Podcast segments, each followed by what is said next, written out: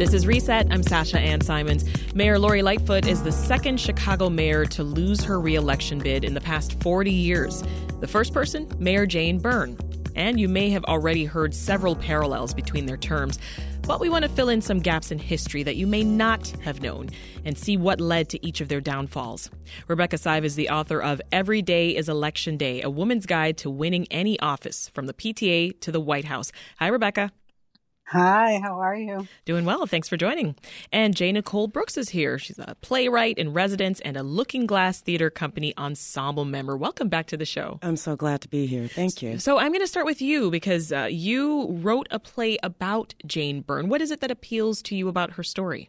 I think um, as a playwright and a creator, I tend to write from what is organic, what I have a huge impression, uh, or what has a good impression on me and growing up on the South Side, I lived across the street from the Robert Taylor homes. And so I grew up watching these like huge communities of public housing. And I can remember when Jane Byrne, though I was very little, uh, moved into the Cabrini Green area. And so from that point, I, I tend to write from memory. And all I could remember is that it was a huge deal. Yeah, did you talk to folks as you were trying to learn more about her life? I certainly did. I talked to a myriad of uh, law enforcement, uh, retired politicians, certainly residents that live in the Cabrini and near North area. I also interviewed people that lived inside and outside of Chicago just to get perspective and you you just hear a perspe- you just hear a spectrum of different mm-hmm. opinions and and stories. I bet that was interesting. Yes. R- Rebecca, take us back. How did Jane first get interested in politics? Well, I think, you know, the, the main thing about how she got to be mayor is she came up in the organization of the first Mayor Daley and was the director of consumer affairs uh, in his administration and then decided to run for mayor. So in a way, she had a fairly conventional uh, rise to power and political office, although there weren't many other women, as we well know. I think that uh, at the time she ran, Mayor Bilandic had made some big mistakes, and she saw an opening and went for it. So mm. then, uh, you know, that was kind of a smart politician.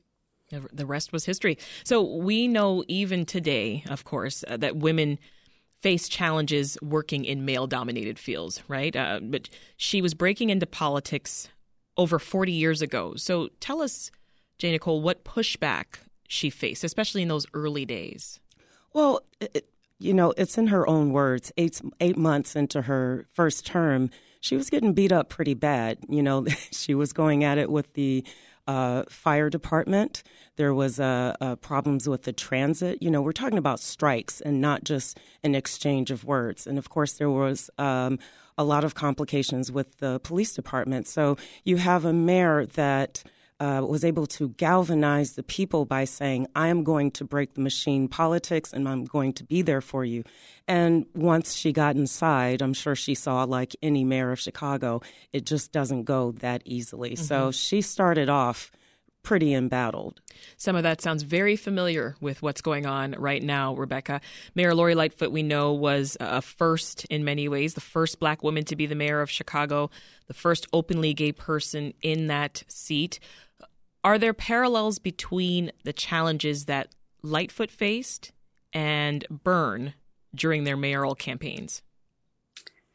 Uh, I, I think the parallels are mostly on the personal level, uh, less so on the institutional level. You know, they're both strong women. They both went for it. They both were unique when they ran.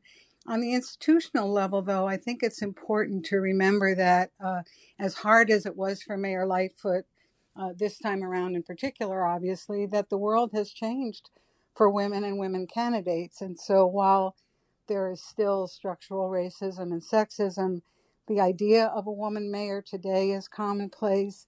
The idea of women in cabinet positions in municipal governments is commonplace. None of that was true uh, when Jane Byrne ran. So she was certainly to so be admired. You think that made it more difficult for Byrne at the time? Well, I don't. it's hard to say. I mean, there are examples of other women who ran for office at that time, for Congress, for Senate. you know, they won because they were strong and powerful candidates while facing the discrimination. I think the important point there is to understand that uh, the contextual circumstances are, you know, are different then and now. And while that doesn't make it easier for any individual woman, what does make possible uh, made possible in that circumstance is the opportunity to govern in a different way, to be in a way more powerful because women are in other offices. So I think mm. that, um, as I said, I think the parallels are more personal than systemic.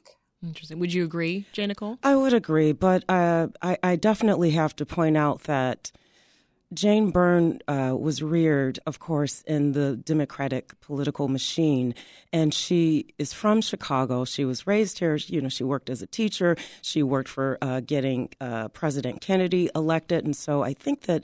Uh, the lay of land was a little bit different for Jane Byrne, whereas Lori Lightfoot is uh, not necessarily from here, and so I think there's mm-hmm. some ins. I think that there uh, those things had a huge impression on how they went about being mayors. Was there any one thing you think that uh, Jane did that really captured votes? I think that she as was. As far as her platform went? I, I, I think, unlike Mary, Jane was coming in. So Richard Daley was dead, right? And so the city council and all of what we know about politics, there was a, a sort of wilding out and everyone was going in every direction.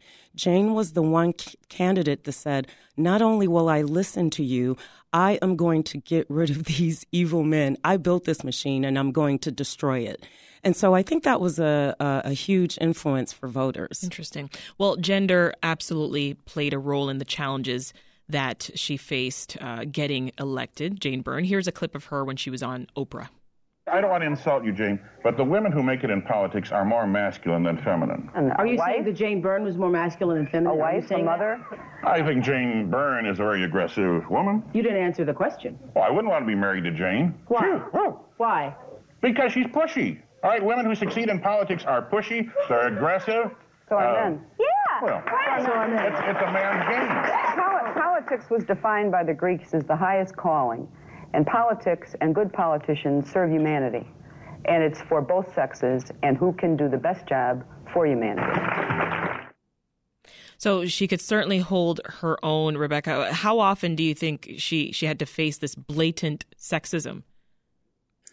Well, blatant sexism is a manifestation every day in our government in the United States. I think that the the proof that's in the pudding for us today and for her at the time was what did she do for the women and girls of the city and what policies did she institute? And i think that that's where the judgment of history will fall both in the case of mayor byrne and mayor lightfoot. It's also true that there were at that time fewer women in the city council uh, with whom she might ally or who might propose changes so I, th- I think the, the going is tough really yeah. when you when you take a look at this. And while I uh, was an advocate for women in public office, you know, back in that day, and while I worked against Jane Byrne for Harold Washington, it was because that uh, we felt, I felt, that she had opportunities that she didn't take advantage of to help the women and girls of our city. And,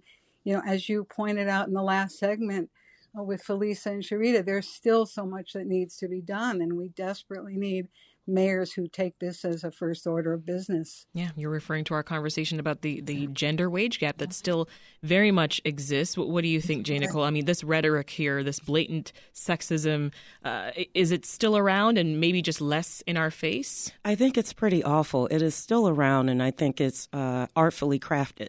You know, I think people still have these antiquated ideas of who should be in politics.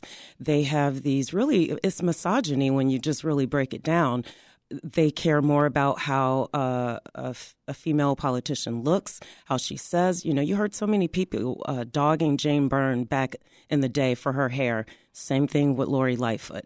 You know, and these are like if you ask me, pretty ridiculous. Interesting. And, yes, it's ridiculous, and it's true. It's just not as you don't see it as much, but it's there. Yeah. This is Reset. I'm Sasha Ann Simons. We're discussing similarities between Chicago's two female mayors, both of whom lost their reelection bids. We're joined by author Rebecca Sive and playwright in residence Jane Nicole Brooks. So, to that end, how much of a role do you think gender played in these two women losing their reelection campaigns? Uh, or were there other significant forces at play here, Jane Nicole? I believe there were other significant forces at play here. Uh, I won't deny that gender is definitely a part of it. Um, patriarchy will always rear its head in our world and it will infiltrate everything that we do. So it's definitely up to us to call it out and fight back against it. But I do also feel that Mayor Lightfoot had some major missteps and mostly disconnection from so many communities. And I think that's what led to this result.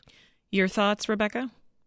I agree. I think that, uh, you know, the good news is we have kind of moved beyond solely the gender issue. I don't even think it was a play, you know, with Jane Byrne either. There was a history there uh, to look at in terms of what the administration's accomplished. And I think that, you know, voters have looked at this and said, well, gee whiz, you know, in the case of Jane Byrne's reelection campaign, Harold Washington is going to be better for us than Jane Byrne, and here's why. Uh, in the case of the current election, people obviously decided that, you know, at least with the two frontrunners, that the belief is that they could do more and that she hadn't lived up to the promise yeah. and that she had put forth in her first campaign. And we, we touched earlier, Rebecca, on, of course, uh, Jane Byrne uh, famously, you know, moving to Cabrini to, to bring attention to the struggles uh, of that neighborhood. Can you dig more into her relationship with black residents at the time? What did that look like? Well, I, I wouldn't uh, presume to speak for the residents of Cabrini. What I do know uh, and remember from the time is that uh, she felt that this was an important step for her to take uh, in her own mission to prove that she cared. Um, I think that, again, what happened in that uh, term of hers was that she was um, kind of episodic in her activity. She wasn't consistent in her strategy. She wasn't consistent in maintaining alliances with people who could make a difference. I will tell you that on a personal note, I was the head of a women's center at the time when she first ran, and she explicitly told me in person when I asked her uh, that she did not want the support of women's groups in her first campaign. And so by the time the second one rolled around, uh, you know, many women advocates uh, either supported Mayor Daley or, or Congressman Washington, and some supported Jane Byrne largely hmm. because mm. she had been uh, the woman mayor. But I just think. Why didn't she want women's groups to, to support? I, Did she express that? I, well, she, you know, she just sort of intimated that, you know, she was a part of a system that she was comfortable with. She had come up in a certain way. And I think she felt that uh, perhaps she didn't need our support. And as I say, that was the first campaign. In the 2nd mm-hmm. you know, at the end of her term, it was very clear by the, um, you know, the outcomes of her administration, what she had accomplished and what she had not. So there was really quite a fact based opportunity to figure out who would be the best mayor for the city's women and girls. Is there anything from her time, uh, from Jane Byrne's time, Jane Nicole, that you think Mayor Lightfoot could have taken a page from?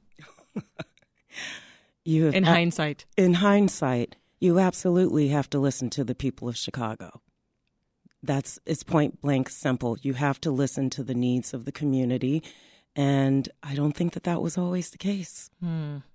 Rebecca, what's one thing that you think everyone should know about Mayor Jane Byrne and, and just the impact that she had overall on Chicago politics?